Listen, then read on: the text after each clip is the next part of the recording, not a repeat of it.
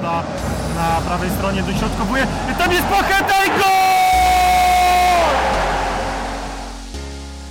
Legia Warszawa 2, Śląsk Wrocław 0. Wrocławianie więc na tarczy wracają do stolicy Dolnego Śląska. Karol Bugajski. Marcin Polański. I Krzysztof Banasik. Witamy serdecznie w kolejnym odcinku podcastu Tylko Śląsk, w którym podsumujemy mecz z Legią Warszawa.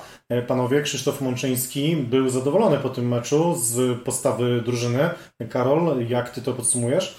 No my byliśmy zadowoleni w trakcie komentarza w pierwszych kilkunastu minutach, bo wtedy na pewno mogliśmy chwalić Śląsk za to, jak zaczął to spotkanie, za to, że nie przestraszył się Legii Warszawa. Natomiast z biegiem czasu, no to jednak było troszeczkę za mało na dobrze dysponowany zespół lidera Ekstraklasy. Legia w końcówce pierwszej połowy e, strzeliła gola, w drugiej to już była e, dominacja, można powiedzieć niepodważalna dominacja zespołu e, trenera Wukowicza. Na minuty mijały, Śląsk pozostawał bez celnego strzału. Ostatecznie te statystyki no są no takie powiedziałbym bardzo zawstydzające dla drużyny, która zajmowała przecież trzecie miejsce po sezonie zasadniczym. Ani jednego uderzenia w światło bramki.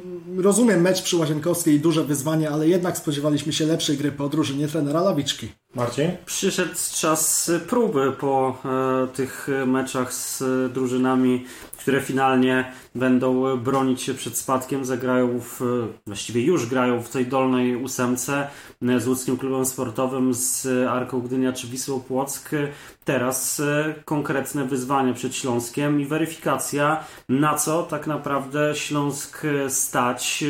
Pierwszy sprawdzian oblany, ale chyba tak naprawdę tylko niepoprawni optymiści mogli liczyć na to, że z mistrzem Polski na jego terenie jeszcze przy wsparciu kibiców e, uda się e, wrocławianom wygrać. Mimo tej porażki, mimo gorszego wyniku niż w pierwszym meczu z Legią w tym sezonie, kiedy padł bezbramkowy remis. W moim odczuciu Śląsk zagrał lepszy mecz i gra Śląska bardziej mi się podobała, szczególnie jeśli chodzi o mm, kreatywność, bo chociaż tych strzałów celnych e, rzeczywiście nie było, to Śląsk e, walczył jak równy z równym. To był jeden z licznych meczów, w których Śląsk e, ma po 90 minutach według statystyk przewagę w posiadaniu piłki. Mm, to się rzadko, rzadko w tym sezonie zdarzało, a w dodatku przecież kończył Śląsk mecz w dziesiątce, po, po, w dziesiątce po czerwonej kartce dla Diego Żywulicia.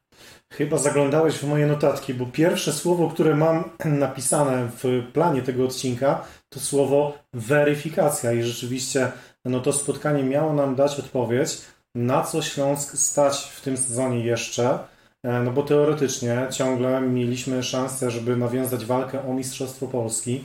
Po tej porażce już wiemy, że E, szanse Śląska są prawie zerowe na to, żeby mm, stanąć na najwyższym stopniu podium, ale no teraz musimy sobie odpowiedzieć na kolejne pytanie. Na co w takim razie stać Śląsk Wrocław, mm, no, kiedy spojrzymy na niego przez pryzmat tego niedzielnego meczu z Legią?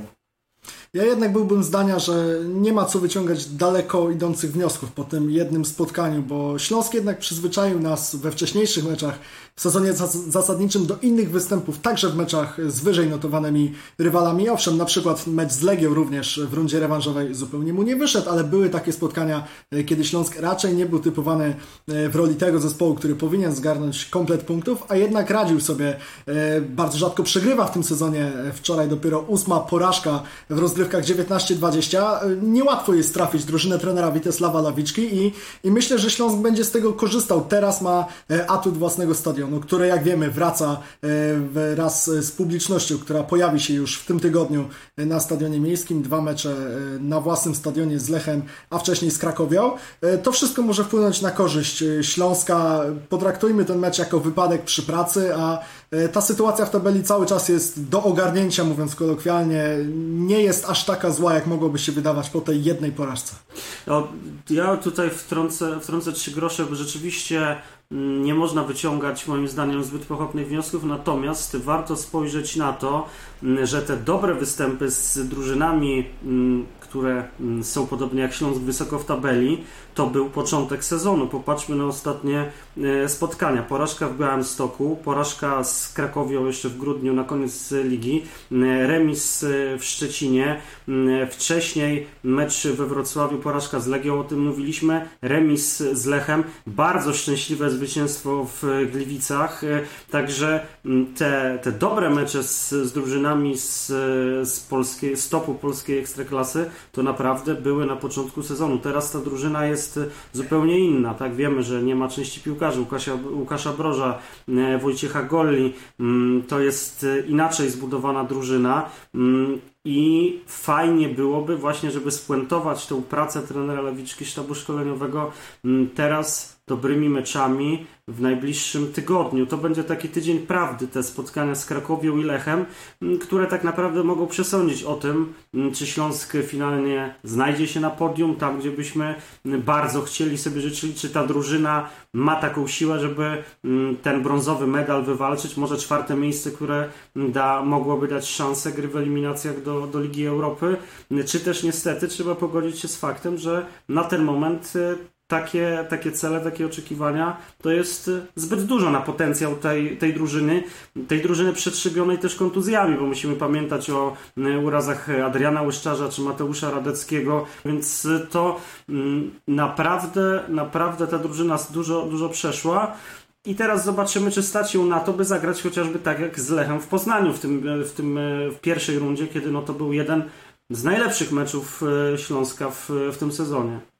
Tydzień Prawdy przed Śląskiem. No, pod, podoba mi się ten tytuł. Trzeba go gdzieś wykorzystać na naszej, na naszej stronie w jakimś e, artykule. A wracając, e, wracając do tego spotkania, czy mm, wy mm, akceptujecie postawę Śląska w tym meczu? Czy mieliście większe oczekiwania wobec podopiecznych trenera Lawiczki. To znaczy ja zakładam, że to był efekt jakiegoś planu trenera Witesława Lawiczki, który po prostu się nie udał, bo, bo jednak trener Lawiczka nie jest samobójcą, nie jest człowiekiem, który przyjeżdża na, na stadion przy Łazienkowskiej, na tak ważne spotkanie, które otwiera rundę finałową, yy, tak naprawdę nie spodziewając się yy, niczego po swoim zespole i, i, zakładając, że wszystko co wydarzy się do przodu to dobrze, a, a poza tym yy, skupiamy się na defensywie i zobaczymy jakoś to będzie. Na pewno Śląsk pewien plan na to spotkanie miał. Y, widzieliśmy to, mogę to jeszcze raz podkreślić, w pierwszych kilkunastu minutach, bo, bo Śląsk na pewno wszedł w to spotkanie odważnie, natomiast później okazało się, że Legia tej piłkarskiej jakości po prostu ma więcej. Y, w Śląsku tego zabrakło. Śląsk w ciągu tygodnia zagrał z dwoma zupełnie różnymi przeciwnikami, bo, bo ŁKS to jest drużyna... Dwóch różnych biegunach, tak, tak? to zupełnie dwie, dwie przeciwstawne jakości piłkarskie ŁKS, który jest już tak naprawdę obiema nogami w pierwszej lidze. Legia, która praktycznie po wczorajszej wygranej jest już w kwalifikacjach Ligi Mistrzów, więc ta, ta dysproporcja, jeśli chodzi o dwóch ostatnich rywali Śląska, była bardzo widoczna. E, Śląskowi ten mecz się po prostu nie udał. Oczywiście spodziewaliśmy się więcej, mogliśmy oczekiwać więcej, natomiast ja przypominam sobie na przykład mecz Śląska w Gliwicach. Czy Śląsk po pierwszych 45 minutach w Gliwicach wyglądał lepiej niż po 45 minutach w Warszawie? Nie, ale Śląsk miał w drugiej połowie w Gliwicach mnóstwo szczęścia, wygrał 3 do 0 i, na, i teraz wspominamy to spotkanie jako naprawdę efektowne zwycięstwo na stadionie stadionie Mistrza Polski. Wczoraj przy dozie szczęścia mogło być podobnie, to się nie udało i, i jest porażka, no ale takie mecze też się zdarzają.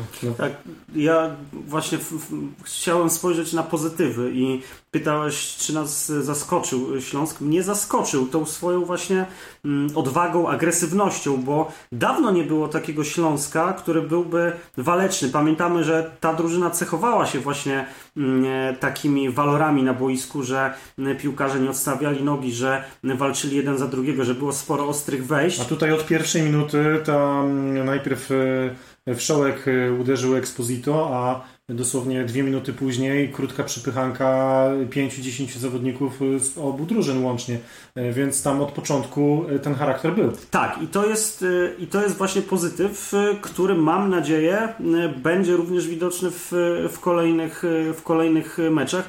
Ja spodziewałem się jednak, że to Legia będzie stroną dominującą, podobnie jak we wcześniejszych meczach między tymi drużynami w tym sezonie, że Śląsk będzie zepchnięty do defensywy, że Śląsk będzie próbował grać z kontry wykorzystując e, szybkiego płachetę chociażby.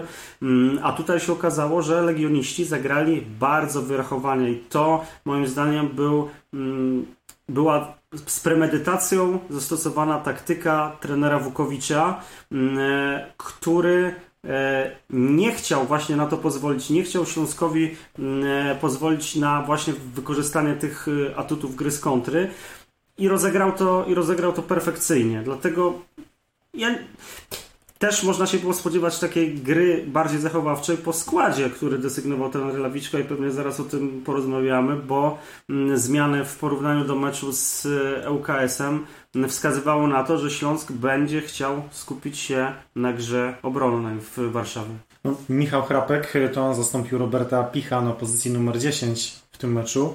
Jak y, Karol, podobał Ci się Ja przede wszystkim jestem rozczarowany też a propos tego, o czym powiedział Marcin, y, że trener Lawiczka jednak tego ryzyka nie podjął. Ja rozumiem te zmiany, tak, spodziewaliśmy się ich niestety, że, że trzeba będzie zabezpieczyć ten środek pola w sposób bardziej znaczący przed wyjazdem na, na Łasienkowską niż w meczu y, z ŁKS-em, który, który gra fatalną piłkę.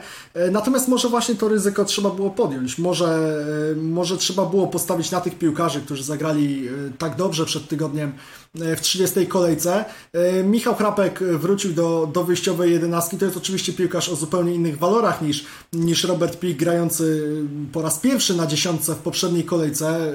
Taki eksperyment, który myślę się opłacił i e, trener Witesław Lawiczka wiedział, grając przeciwko ŁKS-owi, jakie spotkania go jeszcze czekają. Wiedział, że e, to jest ostatni tak słaby rywal, z którym przyjdzie mu rywalizować e, w tym sezonie, bo, bo w grupie mistrzowskiej ta skala wyzwania od, od pierwszej e, do siódmej kolejki jest e, zupełnie inna. No i szkoda, że nie starał się tego kontynuować, bo, e, bo Michał Hrapek e, no jest takim piłkarzem, no, który na pewien poziom wejdzie, ale, ale tego kroku wyżej nie zrobi, co już pokazywał i o czym mówiliśmy też w kilku wcześniejszych spotkaniach. Wiemy, że on prawdopodobnie rozgrywa swoje ostatnie spotkania w barwach Śląska Wrocław, no i tych, tych walorów ofensywnych niestety troszeczkę w jego grze nam kolejny raz brakowało, a może właśnie Robert Pi grający od początku wyglądałby pod tym względem lepiej.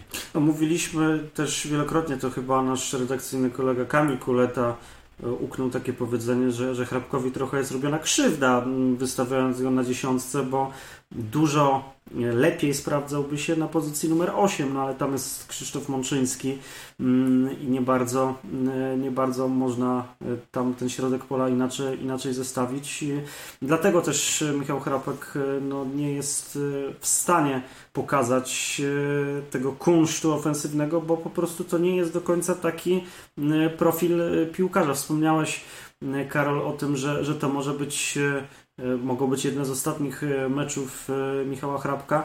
No właśnie zobaczymy, bo i Michał Hrabek, i Robert Pich, i Filip Markowicz, Filip Rajczewicz, czy, czy Lubambo Musonda, Kamil Dankowski, no jest wielu zawodników, którym wygasają kontrakty z 30, 30 czerwca. No i z tego, co udało nam się dowiedzieć, wszyscy prawdopodobnie ci piłkarze przedłużą, no skorzystają z tej, z tej opcji, właściwie klub też skorzysta, czyli obie strony są chętne na to, żeby ten sezon przedłużony w Śląsku spędzić, czyli do końca, do końca rozgrywek no, trener Lawiczka nie miałby problemu, że któryś z piłkarzy mm, odejdzie, tak, że nie będzie, nie będzie brany pod, pod uwagę i to jest dobra wiadomość, bo wiemy, że nie wszędzie tak bywa, chociażby Tomasz Dene z Wisły Płock nie podpisał aneksu mm, i w, w klubie z, z Płocka nie, nie został, więc to jest, to jest pozytywna informacja. To jest problem całej ligi, nie tylko, nie tylko Śląska. Czekamy, no,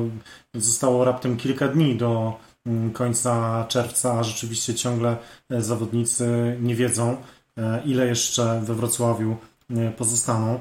Mówi się o tym, że zwycięskiego składu się nie zmienia. Trener Lawiczka dokonał dwóch zmian po meczu z ŁKS-em. No i wracając trochę do Michała Hrabka, no to kilka faktów, kilka danych no warto podać. Z pozytywnych rzeczy Hrapek zaliczył jedno jedyne kluczowe podanie, które Śląsk w tym spotkaniu wykonał. Było właśnie ze sprawą Michała Hrabka, ale później już tak różowo nie było, bo Hrapek wygrał tylko 14% pojedynków. Wygrał jeden pojedynek na 7. No i również nie miał żadnego udanego dryblingu.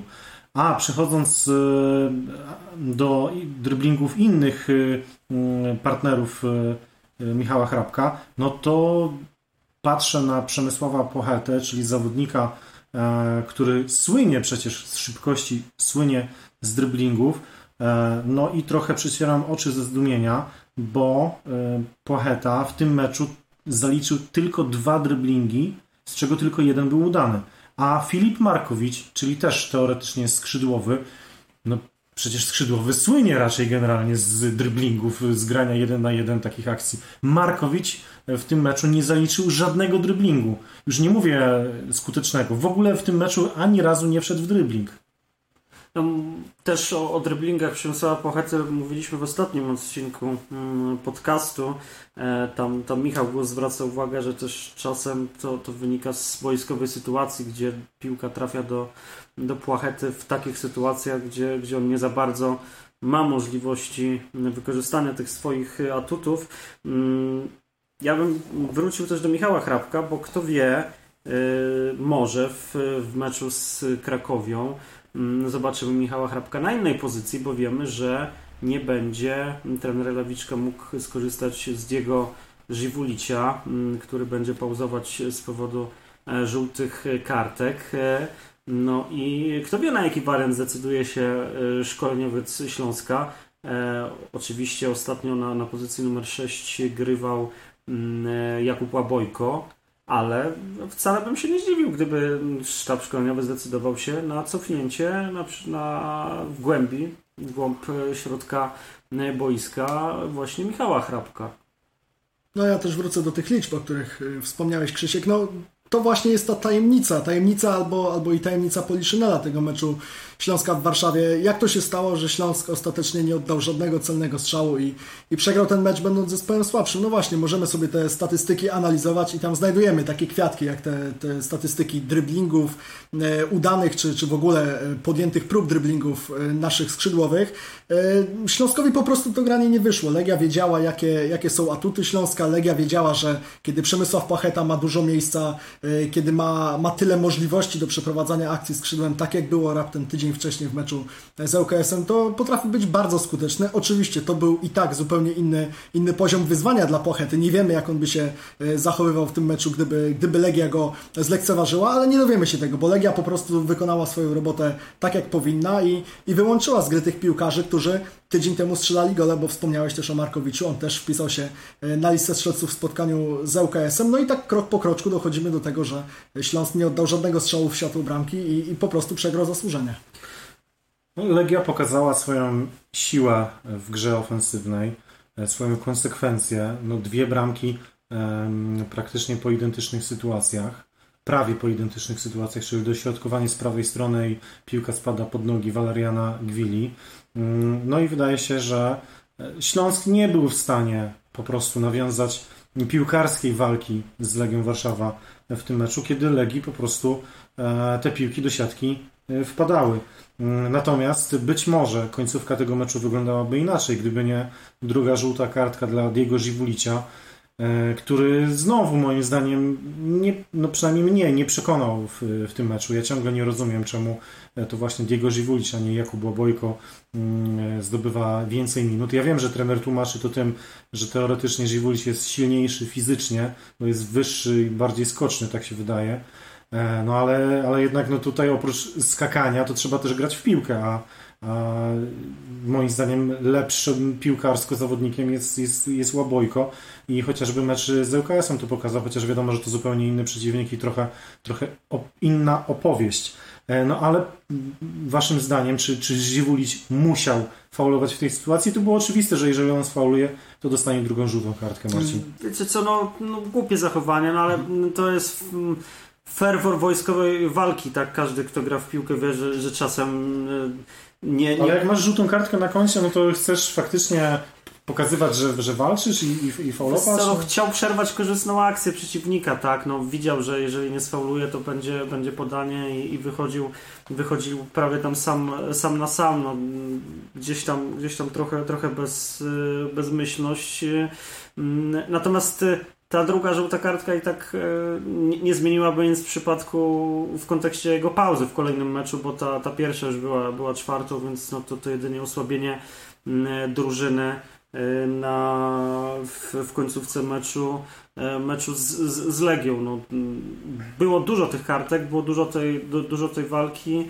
E, I, I o to na pewno nie możemy mieć pretensji do piłkarzy, że mm, gdzieś tam tych cech wolicjonalnych zabrakło. No sytuacja z Żywoliczem to oczywiście wszystko wzięło się od błędu Izraela Puerto. Śląsk ma rzut wolny pod linią boczną na połowie Legii i zachowanie Puerto było zupełnie niezrozumiałe. Zagrał piłkę prosto pod nogi e, Tomasa Peckharta. E, czy musiał faulować Żywolicz? I tak i nie, no bo z jednej strony rozumiem go, rozumiem emocje, które mógł mieć w tej sytuacji w głowie. Trochę spanikował widząc co zrobił Puerto i, i jakby odbierając ten pierwszy sygnał e, w swojej głowie, że, że musi tę akcję przerwać za wszelką cenę, nie pamiętając o tym, że, że ma na koncie żółtą kartkę, nie rozglądając się, że obok niego jeszcze są obrońcy, że, że nie musi podejmować tak zdecydowanej interwencji.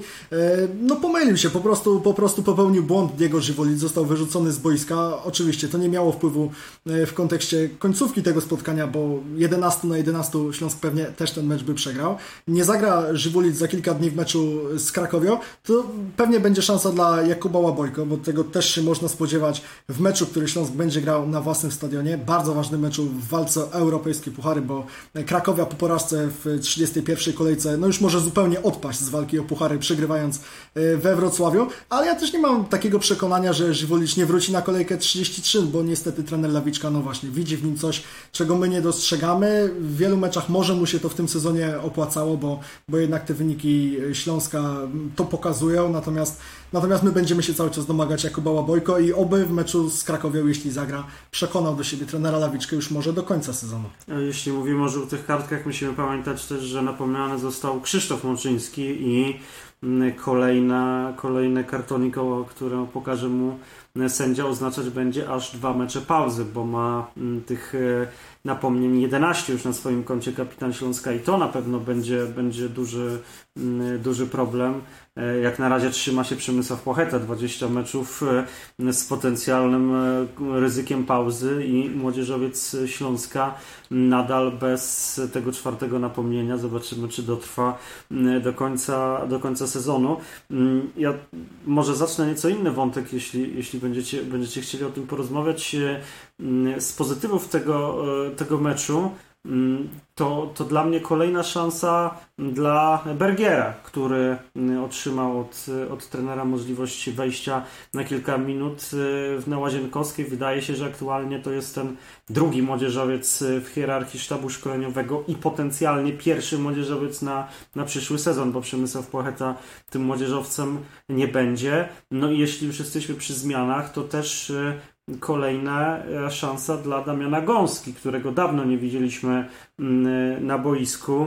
E, zbyt wiele obaj na, na Morawie nie pokazali, też sytuacja była, mm, e, była trudna, mm, no ale mnie cieszy, że, że, że ci, ci młodzi zawodnicy, relatywnie młodzi, bo Gąska już młodzieżowcem nie jest, gdzieś tam otrzymuje kolejne, kolejne szanse szanse gry. No tak, tylko oni otrzymali kolejne szanse, kiedy już, e, no można powiedzieć, mecz e, Legia przejęła nad nim e, kontrolę. No właśnie Krzysiek, jeśli mogę Ci wejść w słowo, ja no nie jestem pewien, czy, czy powinniśmy się cieszyć z tego, że, że Sebastian Berger dostaje kilka minut w takiej sytuacji, w której jest Śląsk dzisiaj. To znaczy, Przemysław Pacheta ma przed sobą jeszcze sześć meczów, kiedy będzie młodzieżowcem. Od przyszłego sezonu tego młodzieżowca trzeba znaleźć albo w klubie albo na przykład w pierwszej lidze, tak jak Przemysława Pachetę e, przed rozpoczęciem tego sezonu, tych nowych młodzieżowców, młodzieżowców, którzy będą mieli ten status również w przyszłym sezonie, e, trzeba wprowadzać odważniej. Od razu mówię, nie wiem jak, nie wiem jak mógłby to rozegrać tener Witesa Flawiczka e, bez szkody sportowej, bo rozumiem, że walka o europejskie puchary to jest cały czas obowiązujący, obowiązujący plan na tę rundę finałową, natomiast ja oczekiwałbym, że Sebastian Berger dostaje miejsce, no nie wiem, na przykład wyjściowej 11 na któreś ze spotkań, znaczących spotkań Ale rundy wierzysz, finałowej. Wierzysz w to? Nie wierzę w to, natomiast y, zastanawiam się i mówiłem o tym w jednym z ostatnich odcinków naszego podcastu, zastanawiam się, kiedy trener Lawiczka przypomni sobie o tym, że nie ma tego ogranego młodzieżowca w swojej kadrze dzisiaj. Na przyszły sezon na Przemysław Pacheta nim nie będzie. Spekuluje się i pisało się o tym przed tym spotkaniem. Michał Gus w przeglądzie sportowym o tym pisał, że Śląsk może sprowadzić Mariusza Praszelika z Legii Warszawa. To jest piłkarz, któremu wygasa kontrakt przy Łazienkowskiej. Za za którego trzeba byłoby wyłożyć 75 tysięcy złotych ekwiwalentu. Legia specjalnie nie chce go zatrzymać, nie wiąże z nim e, nadziei. Śląskowi bardzo by się e, przydał. To też jest zawodnik, który e, no, może się rozwinąć cały czas, bo on jednak w Ekstraklasie dostaje szansę, bardzo rzadko grał po kilkanaście minut, jeśli już wchodził na boisko w tym sezonie i, i to może być pierwszy taki sygnał, taka informacja, która pojawiła się przed tym wczorajszym meczem, e, że Śląsk zaczyna o tym młodzieżowcu w kontekście przyszłego sezonu e, myśleć. Tak jak mówię, nie wiem jak trener Lawiczka e, chce rozegrać tę, tę końcówkę, by walczyć europejskie puchary i jednak wprowadzać młodzieżowców, ale to jest już najwyższy czas, żeby czy Samca Talera, czy Bergera jednak potraktować troszeczkę poważniej. No, tylko mm, zatrzymując się na chwilę przy Praszeliku, no też e,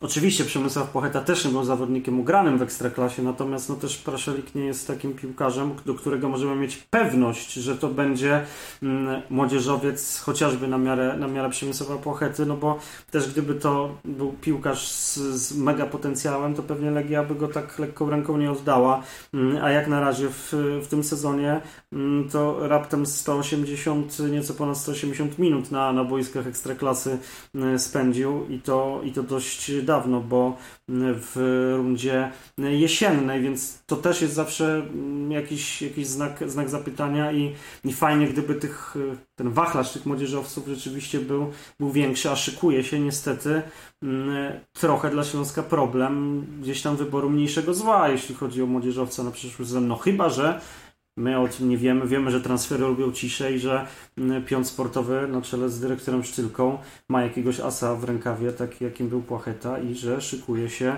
mm, jakiś transfer uzdolnionego młodego zawodnika. Jeszcze, jeszcze jak mogę jedno słowo, mówisz o tym, że Praszelik, gdyby był wielkim talentem, grałby w Legii, okej, natomiast ja też wychodzę z założenia, że no Śląsk zna swoje miejsce w tym y, transferowym układzie pokarmowym, tak, tak to określając w Ekstraklasie i no może nie byłby gwiazdą y, w Legii, Praszelik, gdyby dostawał więcej szans, natomiast może być gwiazdą w Śląsku, bo, bo Śląsk po prostu potrzebuje innych piłkarzy i może taki transfer to jest faktycznie coś, na czym warto się skupić w najbliższych tygodniach. No tak, wiemy o tym, że Praszelikiem interesują się też inne kluby ekstraklasy, no bo oczywiście mm, wszystkie kluby będą miały ten problem, który ma teraz Śląsk, albo prawie wszystkie, No no, bo przecież jest Lech Poznań, e, który, który mocno stawia na, na młodzież i chyba mm, to oni mają najwięcej minut rozegranych, młodzieżowcy Lecha Poznań e, w całej lidze, Śląsk jest na końcu stawki chyba, tak, E, dalej po tej kolejce, Mm, więc rzeczywiście e, no fakty są takie, że Śląsk też nie miał tego młodzieżowca rok temu. I udało się ściągnąć Przemysława Płachetę i to był strzał w dziesiątkę, e, chociaż e, często na Płachetę narzekamy, no ale jednak mm, porównując go do innych ligowych młodzieżowców, no to jest e, w ścisłej czołówce, takie, takie jest moje zdanie. To po pierwsze.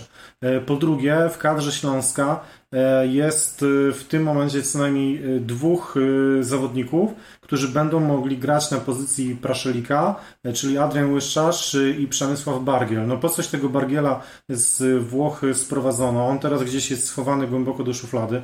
E, Nie ma go nawet w meczowej e, dwudziestce, ale no wiemy, że to jest chłopak z potencjałem i mam nadzieję, że e, Lawiczka i cały sztab szkoleniowy wreszcie go odbudują.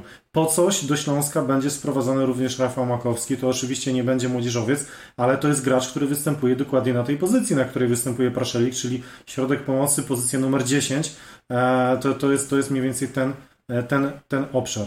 No i, i, po, i po trzecie, mm, czy, czy uważacie, że większość ligi ma wykreowanych już młodzieżowców na przyszły, na przyszły sezon? Ciekawe zestawienie zrobił e, Extra Stats, e, czyli mm, portal, mm, ludzie, którzy no, specjalizują się w, w, w analizach, wyciąganiu różnych, różnych danych e, i właśnie zweryfikowali, jak kluby mm, przygotowują się właśnie e, z młodzieżowcem na przyszły sezon.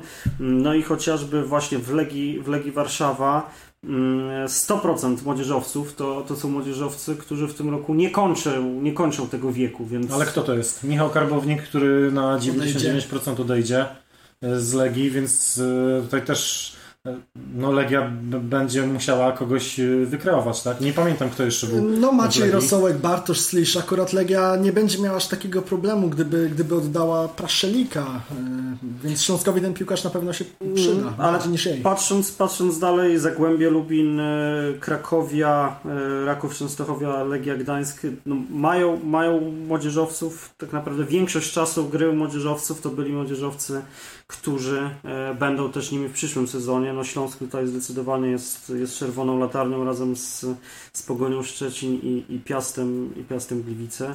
Wiecie, może trener szykuje tych młodzieżowców, żeby oni byli głodni gry na przyszły sezon, no bo trochę ich mamy. No, jest Sebastian Berger, e, który będzie w przyszłym sezonie dalej młodzieżowcem, jest Adrian Łyszczarz, jest Przemysław Bargiel, jest Piotr Samiec-Stalar, którego dzisiaj też, dzisiaj w niedzielę e, też nie było nawet na, na ławce rezerwowych, o ile dobrze pamiętam.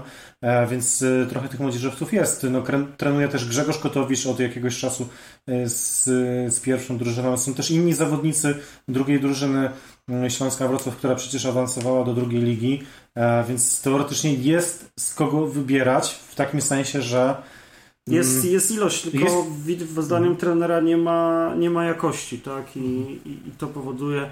Skupiamy się na, na tu i teraz e, i, i, i myślę, że też e, cały sztab, cały klub jest sfokusowany na tym, żeby w tym sezonie osiągnąć e, jeszcze lepszy wynik niż już jest, bo mm, no, pamiętając te poprzednie lata, w końcu Śląsk e, jest w górnej ósemce i nie tylko jest, ale ma szansę powalczyć o coś więcej.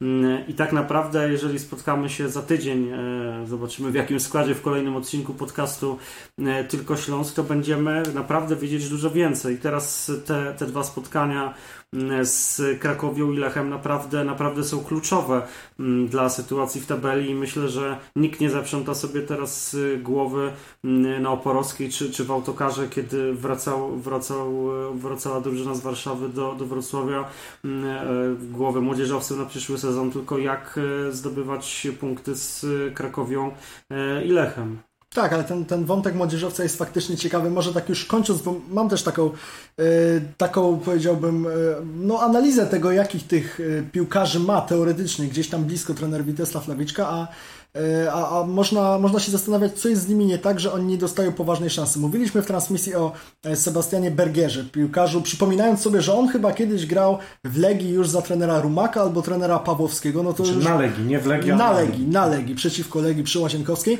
no to już kiedy to było? Dwa, trzy sezony temu, a jednak on cały czas y, nie ma takiego pełnego zaufania w Śląsku. Jest Przemysław Bargiel, którego pamiętałem sprzed kilku sezonów, kiedy grał w Ruchu Chorzów. On już wtedy wyglądał no porządnie, jak na, jak na ekstraklasowe warunki. Wyjechał do Włoch, do Milanu, y, był gdzieś tam wypożyczany y, we Włoszech, wrócił do rezerw Śląska i też można się dziwić, dlaczego on nie dostał takiej y, prawdziwej szansy w pierwszej drużynie, bo przecież no, kiedy on podpisywał kontrakt, to raczej był taki piłkarz, którego spodziewaliśmy się oglądać regularnie w kadrze meczowej, żeby on już wchodził, żeby łapał te minuty. Czy Bartosz Boruń, piłkarz, którego ja pamiętam, on rok temu znalazł się po raz pierwszy w kadrze meczowej pod koniec poprzedniego sezonu i od tego momentu nie dostał żadnej minuty w ekstraklasie. No to jest coś nie tak, bo z jednej strony ci piłkarze są blisko, a jednak zdaniem trenera Lawiczki nie wykonują tego, tego ostatniego może już nawet kroku, żeby grać. No ale mm, wiesz, nie, wierzę, że trener nie wystawia dobrego piłkarza, lepszego, który lepiej się prezentuje na treningach, nie wystawia go do, Okej.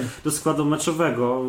W, w Śląsku aktualna strategia jest y, na, nacelowana na, na wynik w tym sezonie, a nie na, mm, na to, co będzie za rok, y, za rok czy na dwa. I, i też konkretne cele zostały przedstawione przed sztabem szkoleniowym. Mm, i nie, nie jest to rozwój młodych piłkarzy, nie jest to wykreowanie takich postaci, które będą sprzedane za mm, miliony złotych, wytransferowane gdzieś, tylko osiągnięcie konkretnego wyniku. I na tym, i na tym skupia się sztab szkoleniowy. Zresztą mamy Przemysława Płachetę, który widzimy, że ma tą jakość i on grałby w wyjściowym składzie Śląska niezależnie od tego, czy jest młodzieżowcem, mm, czy nie, więc y, widać y, ci, ci młodzi piłkarze, tak jak mówi trener, e, przegrywają rywalizację mm, e, na, na treningach. No, znamy mm, filozofię podejścia trenera Lawiczki e, i on nie jest zwolennikiem takiego podejścia, że ktoś może być minimalnie gorszy na treningu, ale właśnie jest młodym, ma potencjał, może się rozwijać, to trochę na kredyt dostanie, dostanie szansę. Sztab wychodzi z założenia, ok, jesteś lepszy na treningach, to będziesz grać, nie, nie wygrywasz rywalizacji to siedzisz na ławce albo, albo na trybunach. Okej, okay, ale ja też zastanawiam się, czy, czy właśnie niepamiętanie o tym w, tym w tym czasie, w tym roku, w rundzie finałowej nie jest pewną krótkowzrocznością, bo mówisz o tym, że nie powinien grać ten piłkarz, który na treningach wygląda słabiej, ale jest młodzieżowcem, więc gra, ale w przyszłym sezonie możemy mieć właśnie ten problem, że jeżeli teraz oni nie będą ogrywani, to będą musieli grać dlatego, że jest ten przepis. Ale to, to, to to nie ja tak mówię. To, okay. to nie jest moje zdanie. Okay. Ja mówię, jakie ma podejście sztab szkoleniowy. Ja, okay. ja się, to, to, to żeby, żeby, żebyśmy mieli jasność, to nie, nie mówiłem, że, że, jestem, że jestem e, zwolennikiem takiej, e, takiej, takiej sytuacji, takiego podejścia do budowania, do budowania drużyny. E, wiesz, to też możemy sprowadzić do takiego pytania, jeżeli taki młodzieżowiec odpukać zawali jeden mecz i Śląskowi zabraknie jednego albo trzech punktów, do tego, żeby grać w pucharach, a, a nie grać. Ilu, ile procent y, kibiców, y, którzy trzymają kciuki za Śląsk powiedziałby ok, nie ma problemu, ale będziemy mieć młodzieżowca ogranego na przyszły sezon. No, no, no raczej, raczej większość, większość woli osiągnąć, osiągnąć sukces y, tu i teraz i Wiesz, to jest drużyna, która jest w przebudowie i tak naprawdę po tym Mm, trener, trener wraz z, z piorem sportowym, z dyrektorem e, Sztylką gdzieś tam pewien, pewną drużynę zastali w pewien sposób e, przejęli bagaż po, po, wcześniejszym, e, po wcześniejszych osobach, które zarządzały polityką kadrową. No i sukcesywnie gdzieś tam następuje, następuje zmiana. Ja myślę, że po tym okienku najbliższym to w końcu będzie taka drużyna ukształtowana przez dyrektora Sztylkę, Mm, gdzieś tam oczywiście przy współpracy w ostatnim czasie z trenerem Lawiczką, gdzie już będzie można powiedzieć, że to jest jakiś tam autorski pomysł, autorska, autorska koncepcja mm, budowania drużyny dyrektora Sztylki wraz z, z, z zarządem.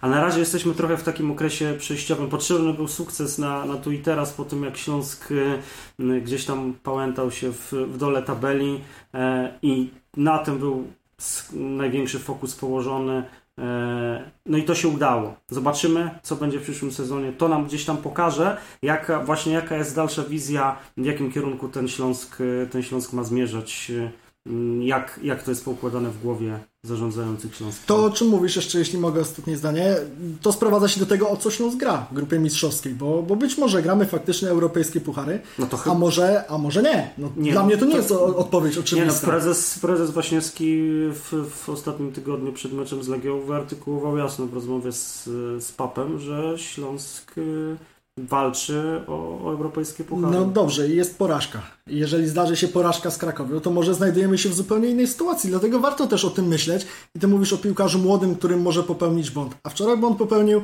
Izrael Puerto z jednej strony, z drugiej Diego Żywulicz. Myślę, że nikt nie będzie na nich wieszał psów. Tak samo myślę, że nikt specjalnie nie przekreślałby młodzieżowca, który gra pierwszy mecz w dodatku na Łazienkowskiej i wybaczylibyśmy ten błąd i tak samo bylibyśmy bez punktów po błędzie młodego piłkarza przy Łazienkowskiej, tak samo jesteśmy po błędach tych dwóch doświadczonych obcokrajowców, piłkarzy, którzy mieli, mieli dawać więcej, mieli dawać jakość. Ja myślę, że, piłka, że kibice Śląska Wrocław łatwiej przełknęliby, właśnie łatwiej, a, a nie, e, nie krytykując tego młodego, tylko tylko z większą wyrozumiałością pomyłkę takiego naszego Borunia czy, czy, czy Bargiela niż Żywulicza i Puerta.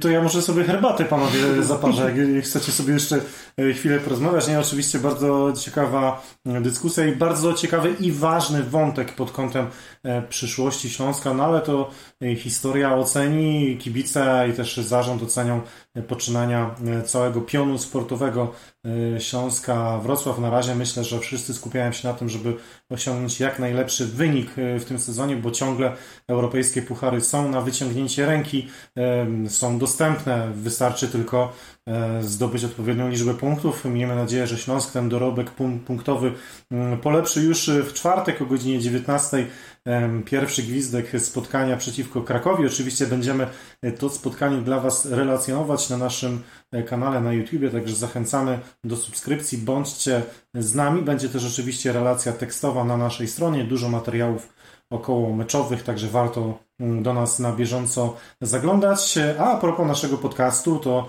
możecie nas słuchać na YouTubie, na Spotify, na SoundCloudzie, gdzie tylko chcecie. Jesteśmy dostępni, więc e, tam też możecie subskrybować nasz kanał. No cóż, nieco e, smutni po porażce z Legią, ale jednak patrzymy realistycznie. To porażka, której no, raczej się spodziewaliśmy. E, Marcin Polański, Dzięki. Karol Bugajski Dzięki. i Krzysztof Banasik. Dziękujemy serdecznie. To był podcast Tylko Śląsk. Na prawej stronie dośrodkowuje. Tam jest Pacheta i gol!